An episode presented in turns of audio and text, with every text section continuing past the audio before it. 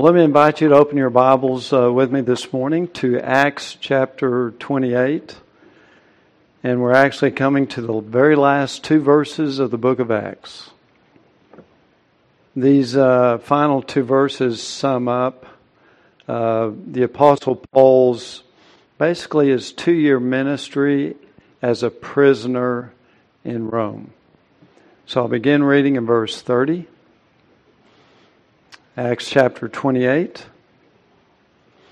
And as I'm reading the inspired Word of God, please listen in reverence and in faith.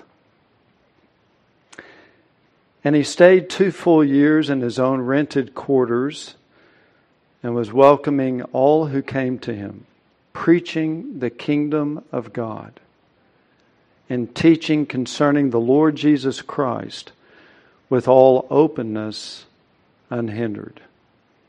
May God bless the reading of His Word.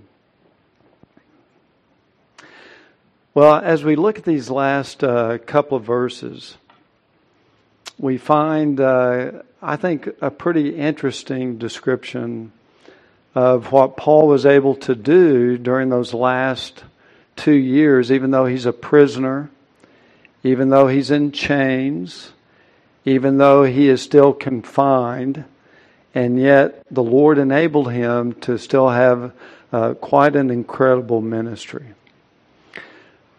I wonder what was in his mind and his heart during those two years, because this great man of God was neck deep in a long lasting trial of being under Roman incarceration.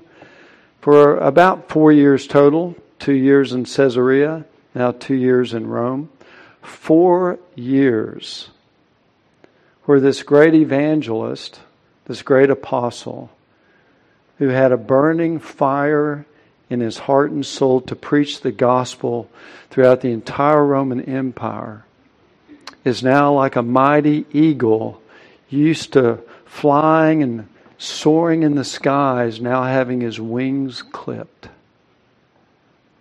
I wonder what's going through his mind unable to fly with the gospel, bringing the Word of God to faraway places. He was committed to taking the gospel, and yet now he's confined to a room for the most part. Now, like a caged bird, instead of having the freedom to preach Christ and to travel wherever he wanted. I wonder what was in his mind. I wonder what would be in my mind. A lot of discouragement, a lot of depression. Because sometimes, though we may not end up in prison, we all have our own kind of prison experiences. Maybe they're financial issues, health issues that just seem to linger on and on. Troubling circumstances in our life that just seem to never go away. And what's in our mind? What do we think about? Are we prone to discouragement and depression and anxiety and stress? Which we all are, for sure. But as you look at the, the, the ministry of the Apostle Paul, though his heart was to run with the gospel, and yet he's confined within the cage of this incarceration his heart, his mind was on a level that enabled him to basically bloom where he was planted. We hear that expression. Wherever God in his providence plants you, bloom. And he was able to bloom in those circumstances. We find in, in verse 30 that he's going to spend two years in Rome. Luke, the author of the book of Acts, just ends it there. We don't know what happens to him. If you want to find out what might ha- might have happened to the Apostle Paul after these two years, we'll come back next week. We're going to uh, kind of deal with that whole subject and theme. But notice in verse 30, he's in his own rented quarters. Now, understand these are not, this, this is not a luxury apartment that he's in. Uh, he's still a prisoner, he's still in chains but he is uh, having to he is have some kind of accommodations that he's either paying for, or actually the church at Rome probably was paying for these rented quarters. But he's not in any way free, still confined, he's still a prisoner of Rome. But notice also, he was in verse 30, he's welcoming all who came to him. Jews, we've already seen the leading Jews came to him. He preached the gospel to them, preached the kingdom of God, preached Jesus to them. And then most of them turned away, and he pronounced that, that awesome judgment upon them from Isaiah 6. But also Gentiles. He welcomed all who came to him. He was a man who done miracles in his life. He was a man who boldly preached the gospel. Many were attracted. They wanted to learn more about that, and he welcomed them all. In verse 31, when they came to him, he preached the kingdom of God. He taught them concerning the Lord Jesus Christ. Lord is a synonym for King, King Jesus, with all openness and unhindered, meaning that he had great freedom and liberty to welcome people into his, his room and to teach them and to preach to them. Again, he was still in chains, but I think the point that we see from this is no matter what your trials are, no matter what your prison circumstances might be, God can still use you. Whatever you're going through, whatever confines you, whatever restricts you, whatever takes blessings away from you, God can still use you in those circumstances. Even in a dry, arid desert where there is no rain, hot, tumbleweeds blowing all over, you still have cactus plants that can bloom with these incredibly beautiful blossoms right in the middle of a desert. And I see that as the testimony of the Apostle Paul in prison. He's in kind of a desert, a prison. And yet, like the cactus that blooms, we're going to see amazing things come out of his ministry. There are two ways you can summarize his ministry uh, teaching through word of mouth and also teaching through his letters that he writes during this time. We know he did, did a lot of evangelism while he was there. Philippians chapter 1 tells us that even though he's a prisoner in Rome, that the whole Praetorian Guard had heard the gospel through his ministry. So every time they swashed, sw- swapped out new guards, Paul would strike up a conversation with them, share the gospel with them, so he was continually evangelizing, ministering through word of mouth. And then as people would come and visit him, he would open up the scriptures from the law, the prophets, and preach Christ to them. So he had a phenomenal ongoing verbal ministry for those two years that he was in Rome.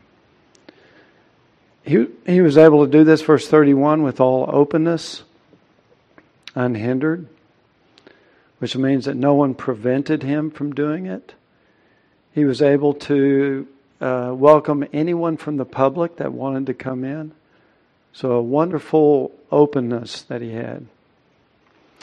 But not only was he ministering in the cell, he was also ministering through the letters that he was writing.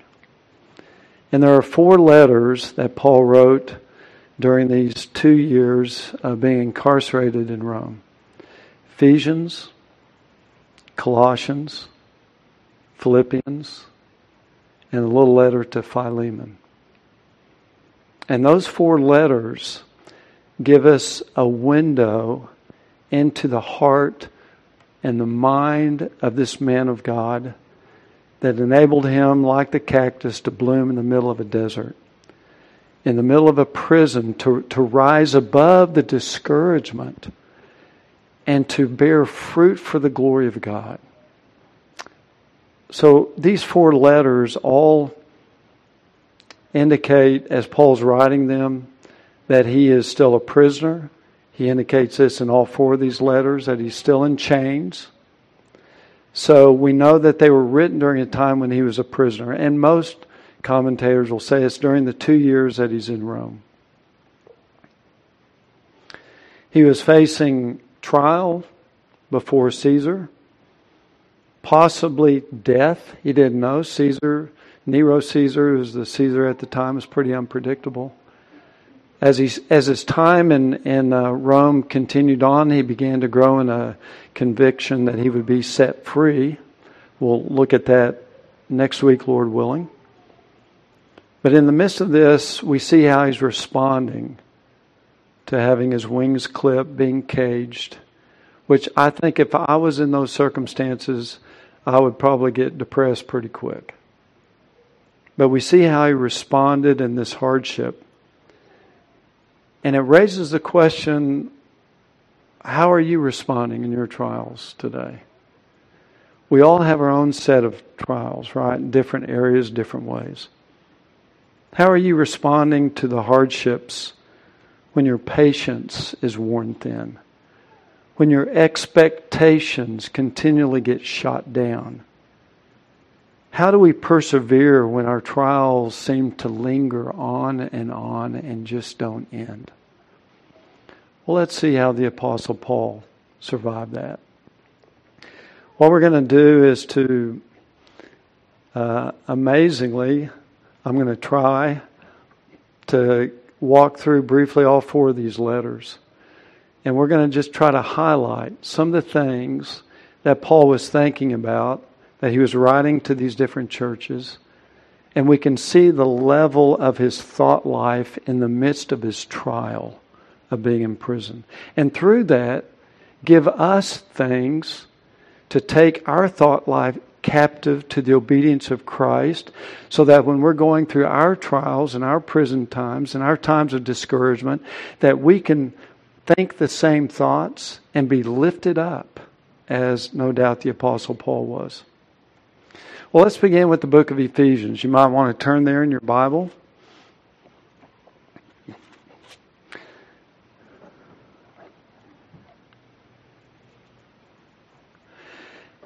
And if you look at uh, the map that I have up,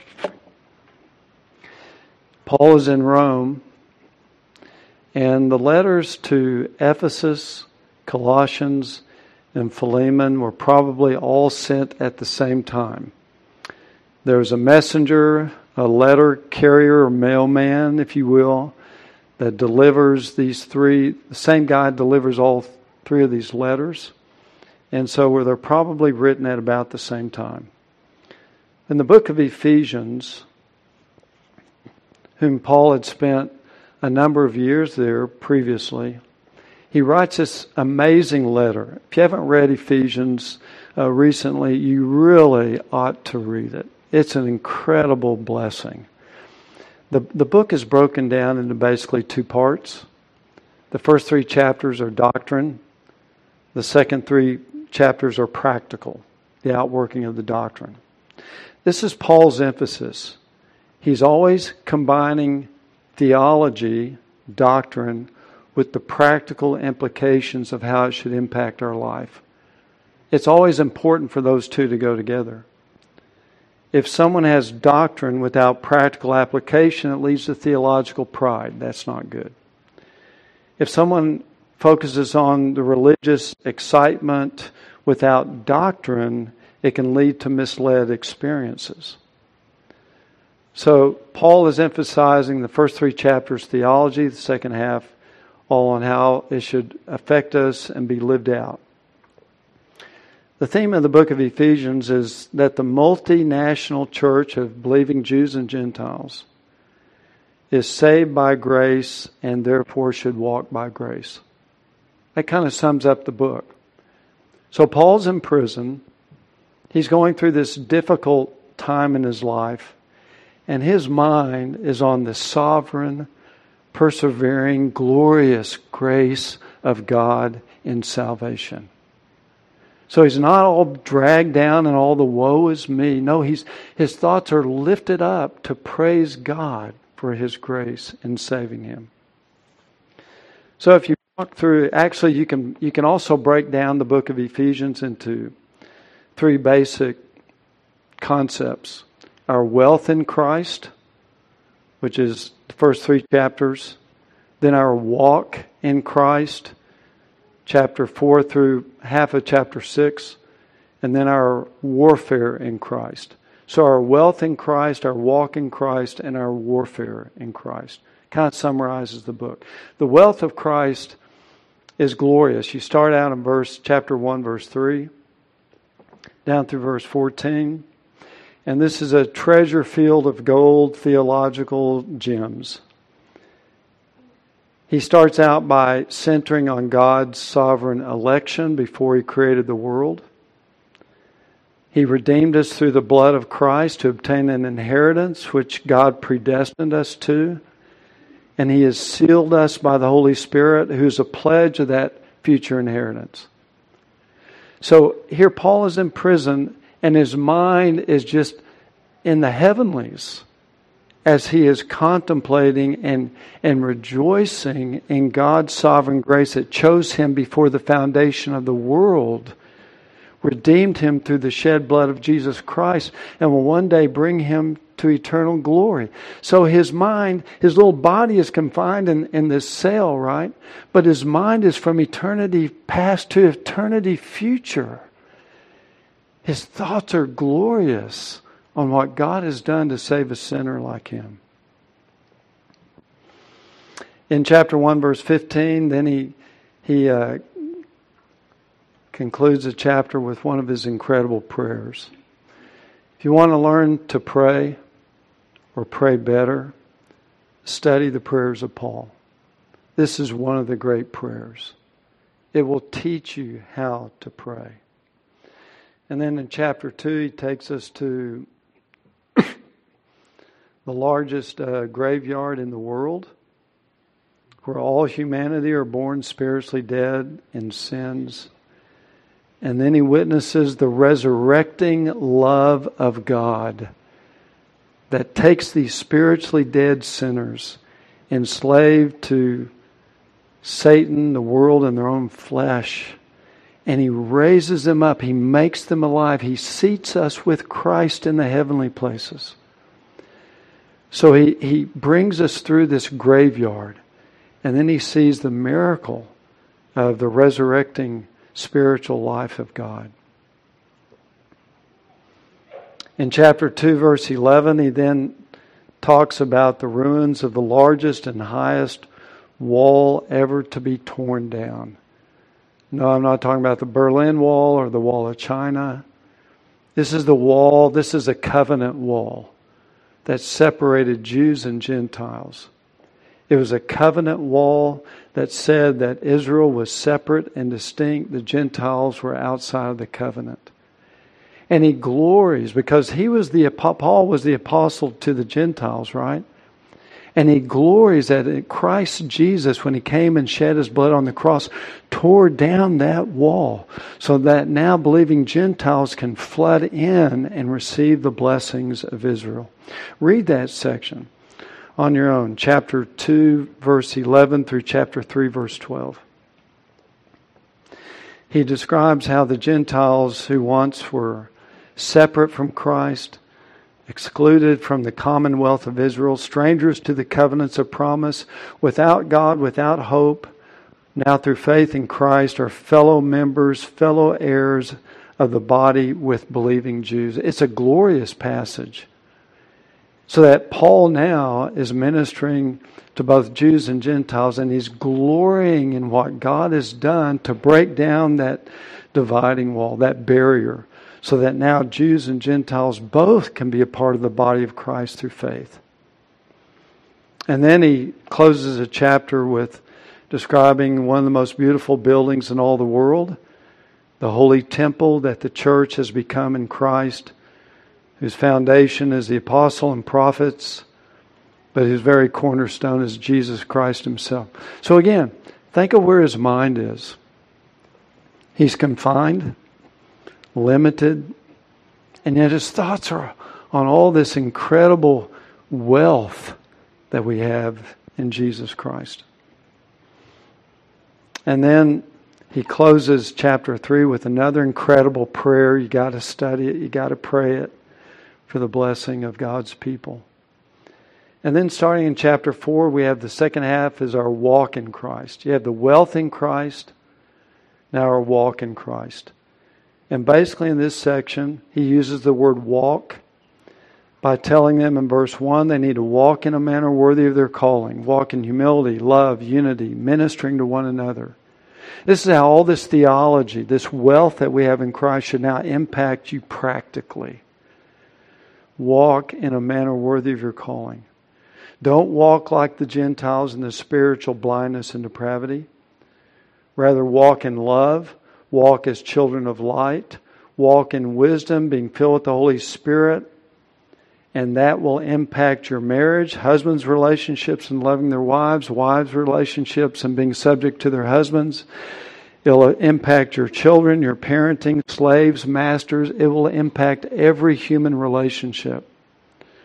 Walk in that grace that He's explained to them in the first three chapters. So you have the wealth in Christ, our walk in Christ, and then the second half of chapter 6, our warfare in Christ. And then he describes that we're all living as Christians in the most serious and dangerous battlefield of all battles, of all wars. We're up against the most deceitful, evil, and powerful enemy of all, that is Satan. And though our victory is guaranteed, the enemy can inflict great damage to our Christian lives if we do not put on the armor of God every day. Put on the armor of God and stand firm against the schemes of the devil. So he concludes with this incredible exhortation of the seriousness of the spiritual battle that we're all in against an invisible enemy, a foe that is crafty and can stick thoughts in your head. And the only way that we can stand firm against his temptations is to put on the full armor of God. So Ephesians begins by beholding the glow of God's grace from heaven and ends by fighting off Satan's arrows from hell. So it, it, it kind of spans the spectrum. But notice again Paul's mind. He's in prison. But his mind is absorbed with God's sovereign, saving, and securing grace in Jesus Christ and how that should impact our daily life. So that though our circumstances can bring us down, they can discourage us, they can make us feel our own poverty, they can make us feel hopeless. The Apostle Paul says, you know, you can bear godly fruit even in prison if your mind is set on the things where Christ is. If your mind is dwelling upon His grace from eternity past to eternity future and throughout every day of your life, Christ is with you. His grace is with you. He's going to get you to the end. And when we think about these great, the wealth that we have in Christ, then it can, it can give you a great fruitfulness, even when you're in a, a time of prison. Well, from there, we move on to Colossians. Colossians is about 100 miles east of Ephesians, of Ephesus. Paul was not the founder of this uh, church. Probably when he spent three years in Ephesus during his third missionary journey, he said that all of Asia heard the word of God, and probably the disciples that he was training, the young men in the ministry that he was equipping, probably went out and started the church at Colossae. It wasn't the Apostle Paul. He says he they've never seen his face and he only heard of their faith in Christ. So he was not the evangelist that took the gospel there. By this time, Colossae is kind of an insignificant little town, probably small in membership as a church, too. But still, it received a letter from the Apostle Paul in prison. I think this speaks something just to the heart of the Apostle Paul.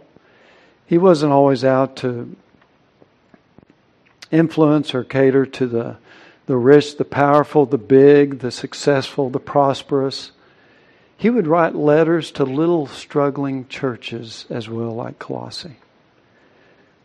The theme of the book is the absolute supremacy and sufficiency of Jesus Christ as head of all creation and head over the church. That's the theme of Colossians. In other words, Paul is in prison. He's surrounded by all of these difficult circumstances. He has a Roman guard always at his side, probably cuffed to him in one way or another. And yet, his mind was set free from the shackles. His mind was focused on how great and glorious Jesus Christ is, how supreme he is over all other authorities and powers and dominions, even these Roman guards, and how he's totally sufficient to meet any and every need that you might have in your life. That's the book of Colossians. If you haven't read that lately, you ought to read the book of Colossians. It's glorious. One of the issues he also deals with in the book is um, in setting forth Christ in his supremacy and sufficiency is he briefly describes a person in the work of Christ. And thankfully, we just read that earlier in our scripture reading. But in chapter 1, starting in verse 15, Christ is described as the image of the invisible God. You know, want to know what God the Father is like? Look at Jesus Christ. You want to look at how the Father acts or thinks or speaks? Look at Jesus Christ. He is the image of the invisible God. He's the creator of all things. He's the firstborn from the dead. He's the head of the church. They might have first place in everything. And all the fullness of the Father dwells in him. He must be God in human flesh. All the fullness of the Father dwells in him. In chapter 1, verse 20, he describes how Christ reconciled all things to himself through the blood of the cross. And then in the rest of chapter 1, Paul describes his ministry, the ministry of Christ through the Apostle Paul, as he preached the Word of God and laid out the mystery of God to save Gentiles and to give them Christ as the hope of glory.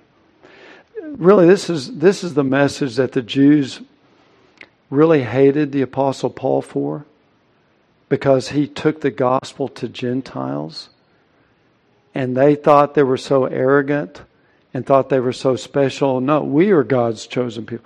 And when Paul would tell them, when they would turn a deaf ear to the gospel, and he said, okay, now I'm going to the Gentiles that just made their blood boil because they had a racist spirit within them based on the covenant, but they didn't realize that that covenant is being now re- replaced by the new covenant. And when Paul now took the gospel to the Gentiles, and the Gentiles started receiving their blessings, the blessings of the Holy Spirit, the heirs of Abraham, the, they are sons of Abraham through faith in Christ. They didn't understand that.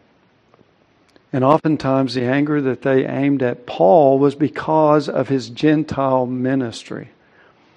And so he emphasizes that to them even at the end of uh, chapter 1. A couple of the uh, doctrinal issues in Colossians that Paul is dealing with is he's trying to warn them so they don't get deceived by false teachings. One of the, the things that he was concerned about was the worldly philosophies that were coming into the church.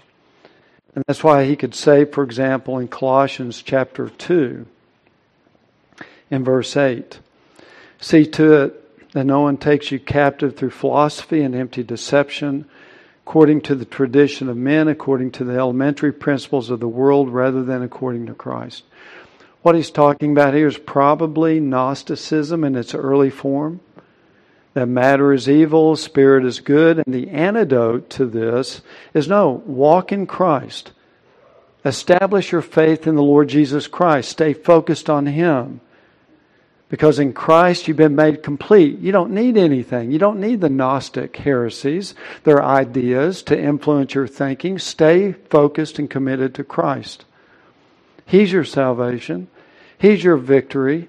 Don't leave Him for these worldly philosophies. And then the other issue that he was warning the Colossians about is the, the Jewish legalism that was coming into the church. And that was manifesting itself by, because the Jews wanted to go back to the shadows of the old covenant and make them mandatory for salvation. And they were also for sanctification. They would say, for example, do not taste, do not touch, do not handle in Colossians chapter 2. And Paul says all of that stuff, all of that legalism, all that ceremonial law legalism that they're trying to bring back into the church, he says it's of no value against fleshly indulgence. You can say, don't handle, don't touch, don't taste, but that's of no value. It's not going to help you spiritually in your sanctification. Stick with God's Word, stick with Christ. And the antidote to that Jewish legalism, he says in chapter 2, 16 and following, is just to hold fast to Jesus Christ. So everything is central around Christ Jesus and your relationship with Him. Starting in chapter 3, now starts putting the practical side to all of it. He says you need to put on the new man, put off the old man. Do this as a way of life. He starts out in Colossians chapter 3 verse 1. Seek the things above where Christ is. Set your mind on the things above, not on the things that are on earth. Consider yourself dead to sin. Put off the old man, put on the new man, especially put on love and unity and peace, and let the word of Christ richly dwell within you. Do everything that you do in the name of Jesus Christ. So, those are some of the exhortations that he gives them in chapter 3 and on down into chapter 4. Again, he addresses the practical relationships of marriage, parenting, children, slaves, masters. This is how all this theology I'm exhorting you and teaching you needs to be lived out in your daily life. But seek the things above where Christ is. Focus your mind on the things above, not the things that are below. Now, Paul is in prison. He's incarcerated. He is confined within a little room. But look at where his thought life is. Just because your trials and difficulties are surrounding you and hemming you in, we can take every thought captive to the obedience of Christ and let our thoughts go beyond the circumstances. And in that way, we can still bear fruit like the Apostle Paul did. In chapter 4, he exhorts them to prayer in sharing their faith. And then he gives final greetings. But Christ is the grand theme of his letter to the Colossians. He is set forth as God in human flesh, the image of the invisible God, the creator, the sustainer of the universe. He's the head of the church. Indeed, he's the head of all things. He's all sufficient. In him, all of God's treasure chest of wisdom and knowledge is found. He's the source of your life. He's the source of your peace, your joy, and the hope of glory to come. It's all in Christ. So, though he was going through very difficult trials in his outward circumstances, Paul's mind was focused on Christ, and he wants the Colossians to do the same. So glorious is this little book that one scholar wrote when I opened the chapel door of the Epistle to the Colossians, it's as if Johann Sebastian Bach himself was sitting at the organ. And, and what he meant by that is when you, when you read through Colossians, it's, it's just like, in a sense, the, the music of the Hallelujah chorus is going on because Christ is so eminent. He's so precious. He's so all sufficient for anything that comes up in our life. He can not only save us from our sins, which He has, but He can save us from all the anxiety and the worry and the discouragement that comes our way as well. He is supreme. He's sufficient. You need nothing else other than Jesus Christ. You ought to read the book of Colossians. It's wonderful.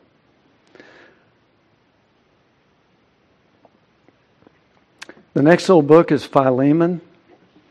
And the one, Philemon, was one of the brothers who lived in Colossae, and he was in the church of Colossae. And basically, what this little book is all about is that Tychicus, the guy that's carrying, he's Paul's personal mailman. He's carrying the letters to Ephesus, to Colossae, and also this little personal letter to Philemon.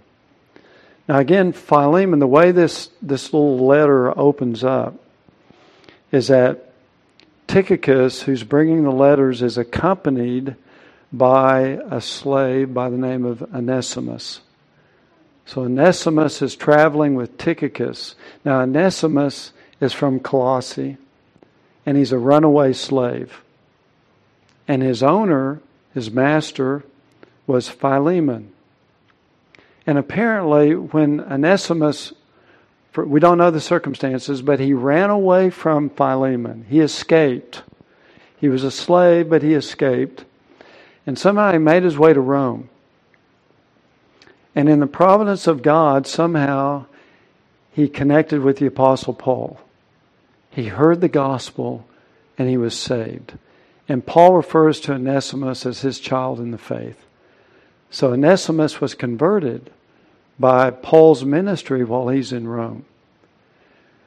At this point in time, Onesimus, the slave, is a great blessing to the Apostle Paul. He ministers to him, he serves him, in so many different ways. But Paul is a man who respected the law of the land and he respected Roman law. We're to honor the king, we're to honor the, the laws of men, uh, unless they tell us, of course, to disobey God. But he knew that Onesimus had some business he needed to take care of. He needed to go back to Philemon, his master, and report in and deal with whatever consequences there are for, for running away. So Paul writes this letter to Philemon, who is a believer, and he pours out his heart to him to deal with compassion with Onesimus. And it's a very interesting little letter. But what we see from this is that Paul, though he was in prison, his heart was for another slave, or prisoner, if you will, Onesimus.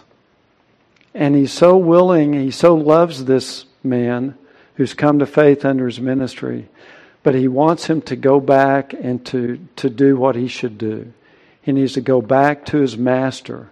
And Paul writes a letter asking uh, Philemon to deal gently with Onesimus and hopefully to let him come back and serve Paul, to release him so he can continue to minister to the Apostle Paul. So Paul's mind here is concerned for others, even the least among them. Even a slave who had been converted. The Apostle Paul goes to the trouble to write this letter to just try to minister to this, this uh, brother, this Onesimus.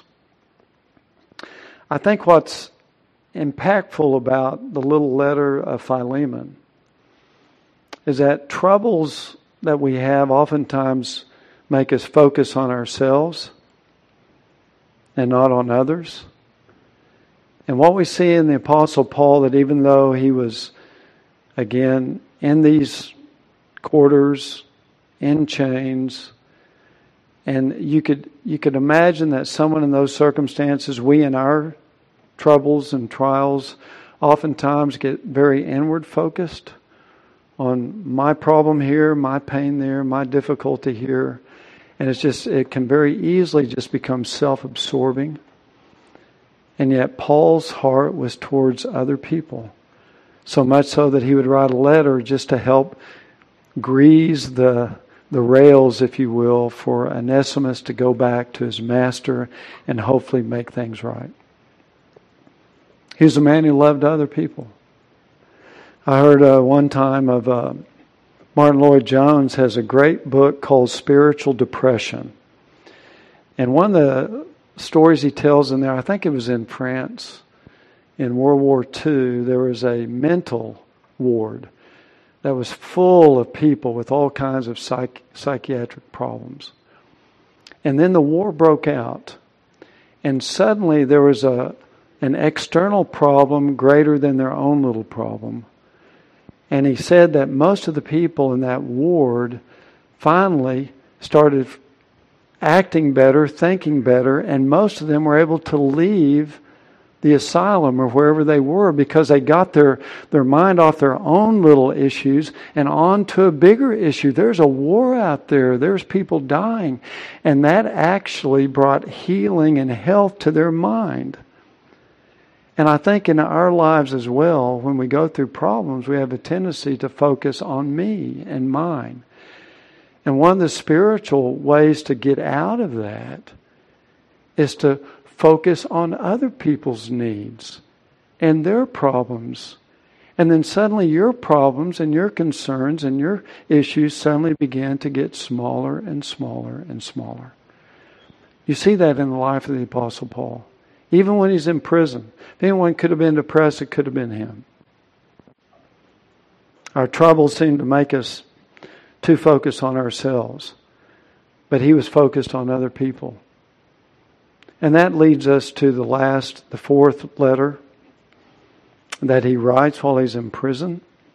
And this is the little letter of Philippians. The theme of the book of Philippians is basically a thank you letter to the church there for the gifts, the financial gifts that they had sent him through his ministry, through the course of his ministry, and also to encourage them with some of the spiritual struggles they were having. He wanted them to stand firm in the faith, to be united in humble service with an attitude of joy. So there was some disunity within the church. There was probably some grumbling within the church. So he exhorts them to unity and to joy. Joy is one of the themes of the book of Philippians. If you've ever studied it, you know this. Fifteen times in these four short chapters, the Apostle Paul speaks of joy or rejoicing 15 times. Not only does he communicate about his own joy, he also communicates about the joy he wants them to have as well. So, this is a book really that kind of has a theme of joy. But embedded within this book is some of the deepest theological truths of the humility of Jesus Christ and the exaltation of Christ that you'll find anywhere in the New Testament. But that example, that glorious doctrinal statement in Philippians chapter 2 of the humility of Christ was to be an example to them to walk in humility towards one another. Not arrogance, not pride, but to walk in humility. Christ was the great example. The little book of Philippians is really a, a wonderful book. And again, I'll tell you, if you haven't read it recently, you really are missing an incredible blessing. Um, in this uh, book, Paul is uh, talking about legalism and different things that the church needed to hear. But again, coming back to the main theme of the book, that I'm going to emphasize in the minutes we have left, is just this concept of joy. And I find that very encouraging because Paul was in a very unjoyful circumstance. And yet he had great joy. And he knew that the Philippians had their own trials, and he wanted them to have joy as well. Look at Philippians chapter 4, and just look at verse 4 just for a second.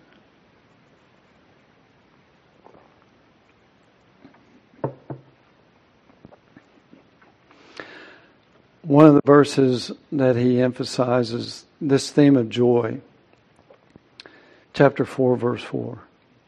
Rejoice in the Lord always. Again, I will say rejoice. So he's exhorting them, rejoice. And rejoice always. Rejoice when things are good. Rejoice when things are bad. Rejoice when your blessings are just flowing over you. and rejoice when you feel like you're just stuck in the slough of despond. Find joy. And notice it's rejoice always. And it's rejoice in the Lord.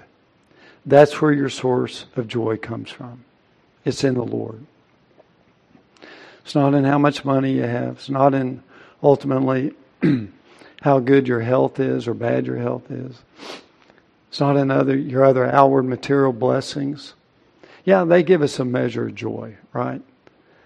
I'd rather be healthy than sick, obviously. So there is joy in the temporal outward blessings. But that kind of a joy you can lose, right? You can lose it really quick.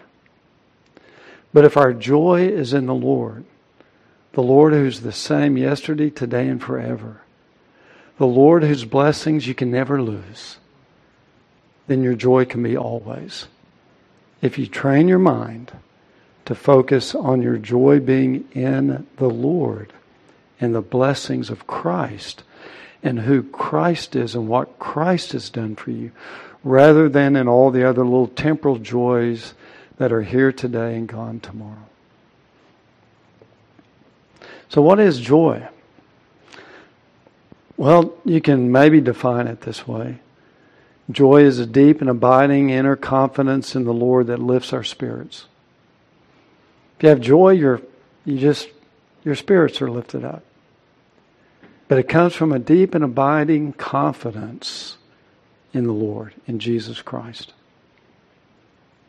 So that in spite of our circumstances, in spite of Paul's circumstances, he lived with a joy that was in the Lord. It wasn't in his outward circumstances, that's for sure. They weren't joyful, but he had joy. So, how do we cultivate this joy? this deep, abiding inner confidence in the Lord that lifts our spirits? Well, again, because it's in the Lord, Paul in this little letter has given us some breadcrumbs to help lead us to the joy that he experienced and he wanted the Philippians to experience. Look at verse 5. Let your gentle spirit be known to all men, the Lord is near. One of the things that ought to give us that joy is to know the Lord is near. And whether he's talking about the second coming of Christ or whether he's just talking about the presence of Christ, he's always near. He dwells with us. Christ said, I'll never leave you, I'll never forsake you, and that ought to give you joy. Other people may forsake you. Your money may forsake you. Your health may forsake you. Your joy and other temporal benefits may forsake you. But Christ will never forsake you. He is always with you. And if you think about that, then you can have joy in that. Because He's the best friend that you'll ever have. He's the one who loves you more than anybody. So, one of the things that caused him to have joy was to know that the Lord was always with him. Also, secondly, to meditate on your blessings in Christ that can never be taken away.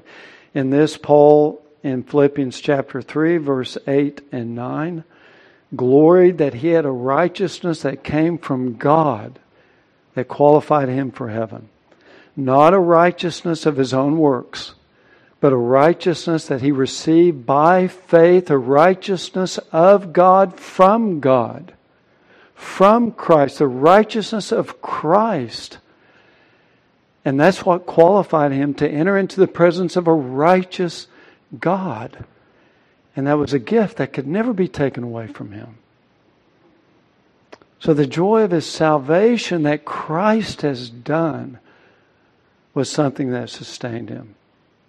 Philippians 1 6 he says, I'm confident of this very thing, that he who began a good work in you will perfect it until the day of Christ Jesus. That should give you joy. Yeah, my sanctification is up and down. It seems like sometimes maybe God doesn't love me. Maybe he's not with me. But he says he will perfect the work. He is faithful to do that. And that should give us joy. One blessing of salvation we should meditate upon. Another blessing is heaven. Paul would rather depart and be with Christ. His sights were on the resurrection of the dead in chapter 3, the upward prize of the, of the call of God in Christ Jesus. And he gloried that his citizenship in chapter 3 was in heaven and that one day he would be transformed to the likeness of Christ's resurrection. Look at the end of chapter 3, verse 20 and 21. For our citizenship is in heaven, from which also we eagerly wait for a Savior the Lord Jesus Christ, who will transform the body of our humble state into conformity with the body of his glory. So, by the exertion of the power that he has, even to subject all things to himself. That's where his mind is. He's in prison. His wings are clipped. He's aged. And yet he's looking forward to that day when Christ comes back.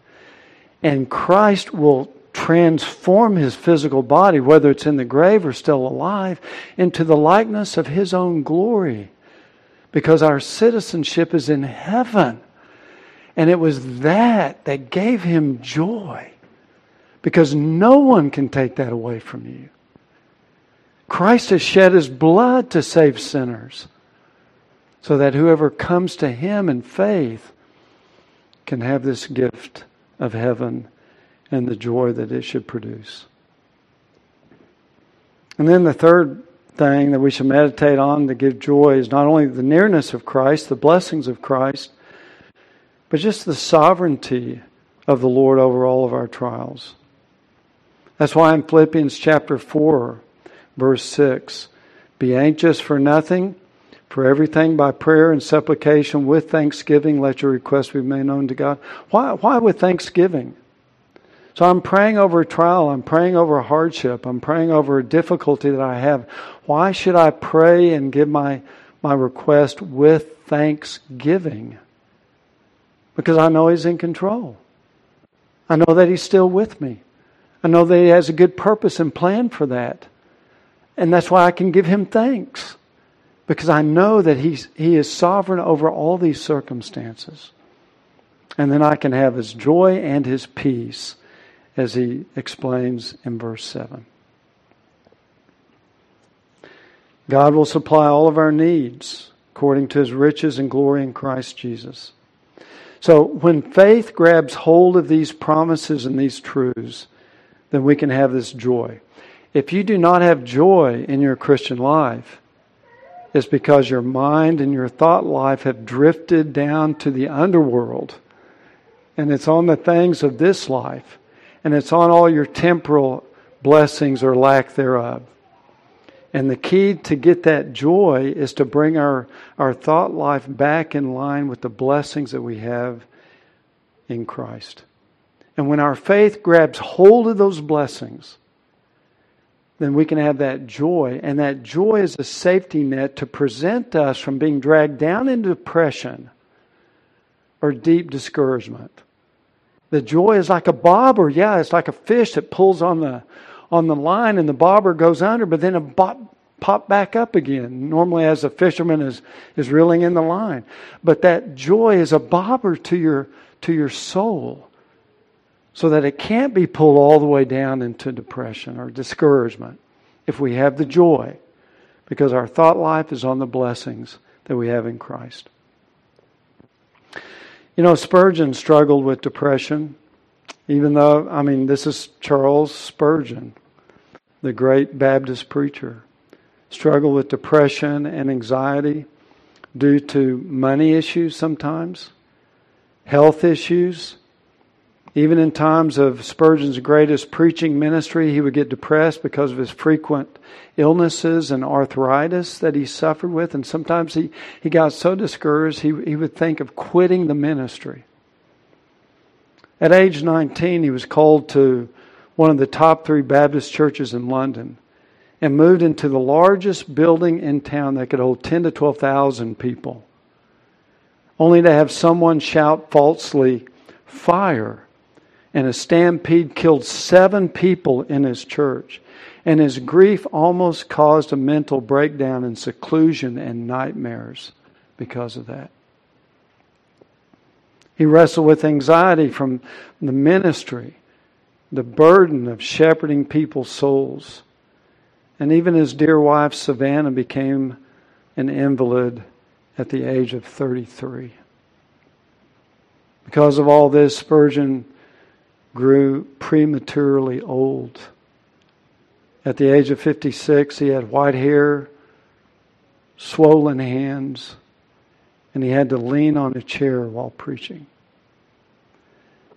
Through all the experiences of Spurgeon, by the grace of God, he was still able to fight and see the beauty of Christ in his wisdom and the wisdom of his circumstances, and through that find joy. It wasn't steady because his faith wasn't steady, just like your faith is not steady and my faith is not steady. And sometimes we do lose our joy because my mind does wander off into all the woe is me and the trials and the difficulties. But when by the grace of God our mind comes back and we celebrate and glory on Christ, the blessings that we have, the grace that we have, the salvation we have, the inheritance that we have, then that joy can be restored. So that Spurgeon could write of seeing the beauty of Christ that ministered joy to his heart when he said, do, do you know that God has beauties for every part of the world? And He has beauties for every place of experience. There are views to be seen from the top of the Alps that you can never see elsewhere. Aye, and there are beauties to be seen in the depths of the valley that you can never see on the tops of the mountains. There are glories to be seen on the high ridge of Mount Pisgah. Remember, that's where Moses went up and saw the promised land, even though he wasn't able to enter in. There are glories to be seen on the high ridge of Mount Pisgah, but there are also beauties to be seen in the deep sorrows of our Gethsemanes.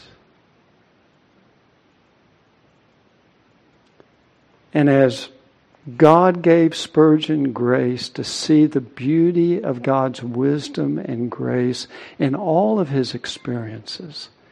He could fight through his own anxiety, fight through his own depression, and find the joy of the Lord when he tuned his thoughts to the blessings that he had in Christ. The joy of the Lord is your strength, Nehemiah chapter 8, verse 10 so that no matter your trials, you can have joy. Paul was close to five years under this Roman incarceration. And one might think he would have suffered many bouts of discouragement. Maybe he did. I don't know for sure. But by the grace of God, as reflected in these four letters, you saw a buoyant faith and confidence in Christ, a mind that was fixed on fighting to stay to stay upon the things above where Christ is, the blessings of Christ, the salvation of Christ, so that his prison letters are full of joy and peace and patience and contentment, knowing that God is sovereign. We would not have these spiritually and theologically rich letters if Paul didn't go to prison. We can be thankful for that. His hope in Christ his confidence of the glory to come overshadowed the gloominess of his circumstances and gave him an uplifting joy that even his chains could not pull down. And although he was in the hands of Caesar, and you're in the hands of your external circumstances many times, but even more than that, Paul understood, and so should we, that we're in the hands of God, who loves us and works all things out, of the perfections of his will. So, this is what was going on in his heart and mind during those two years in Rome. Circumstances that would certainly discourage many of us, bring us down. And yet, because of where his mind was, he was able to soar like an eagle, though he was inside of a cage. And may God strengthen our faith in our day of struggle and trial, that we might have that same faith, that same joy that Paul had. Well, let's close in a word of prayer. Father God, we do uh, thank you, Lord, for sending Paul to prison. I'm sure it was not a joyful circumstance with many trials and difficulties that he had to endure because of it. But Lord, through that, we find the testimony of a man who found his, his joy, his peace, his contentment in Christ. And in that, he gives us a godly example for the struggles that we face in our life. And Lord, we thank you that even though we may find ourselves in trying circumstances, that you can still use us, Lord. You can still use us to minister to other people.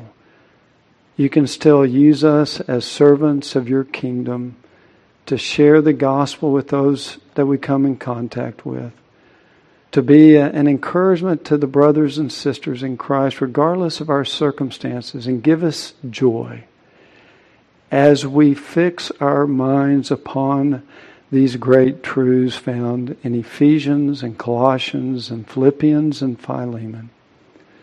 Such a treasure chest to encourage our faith that we might walk triumphantly over our trials in the peace and joy and contentment that Jesus Christ can give. So, Lord, help us to read these letters often, meditate upon their truths, and be blessed by them. We pray in Jesus' name. Amen.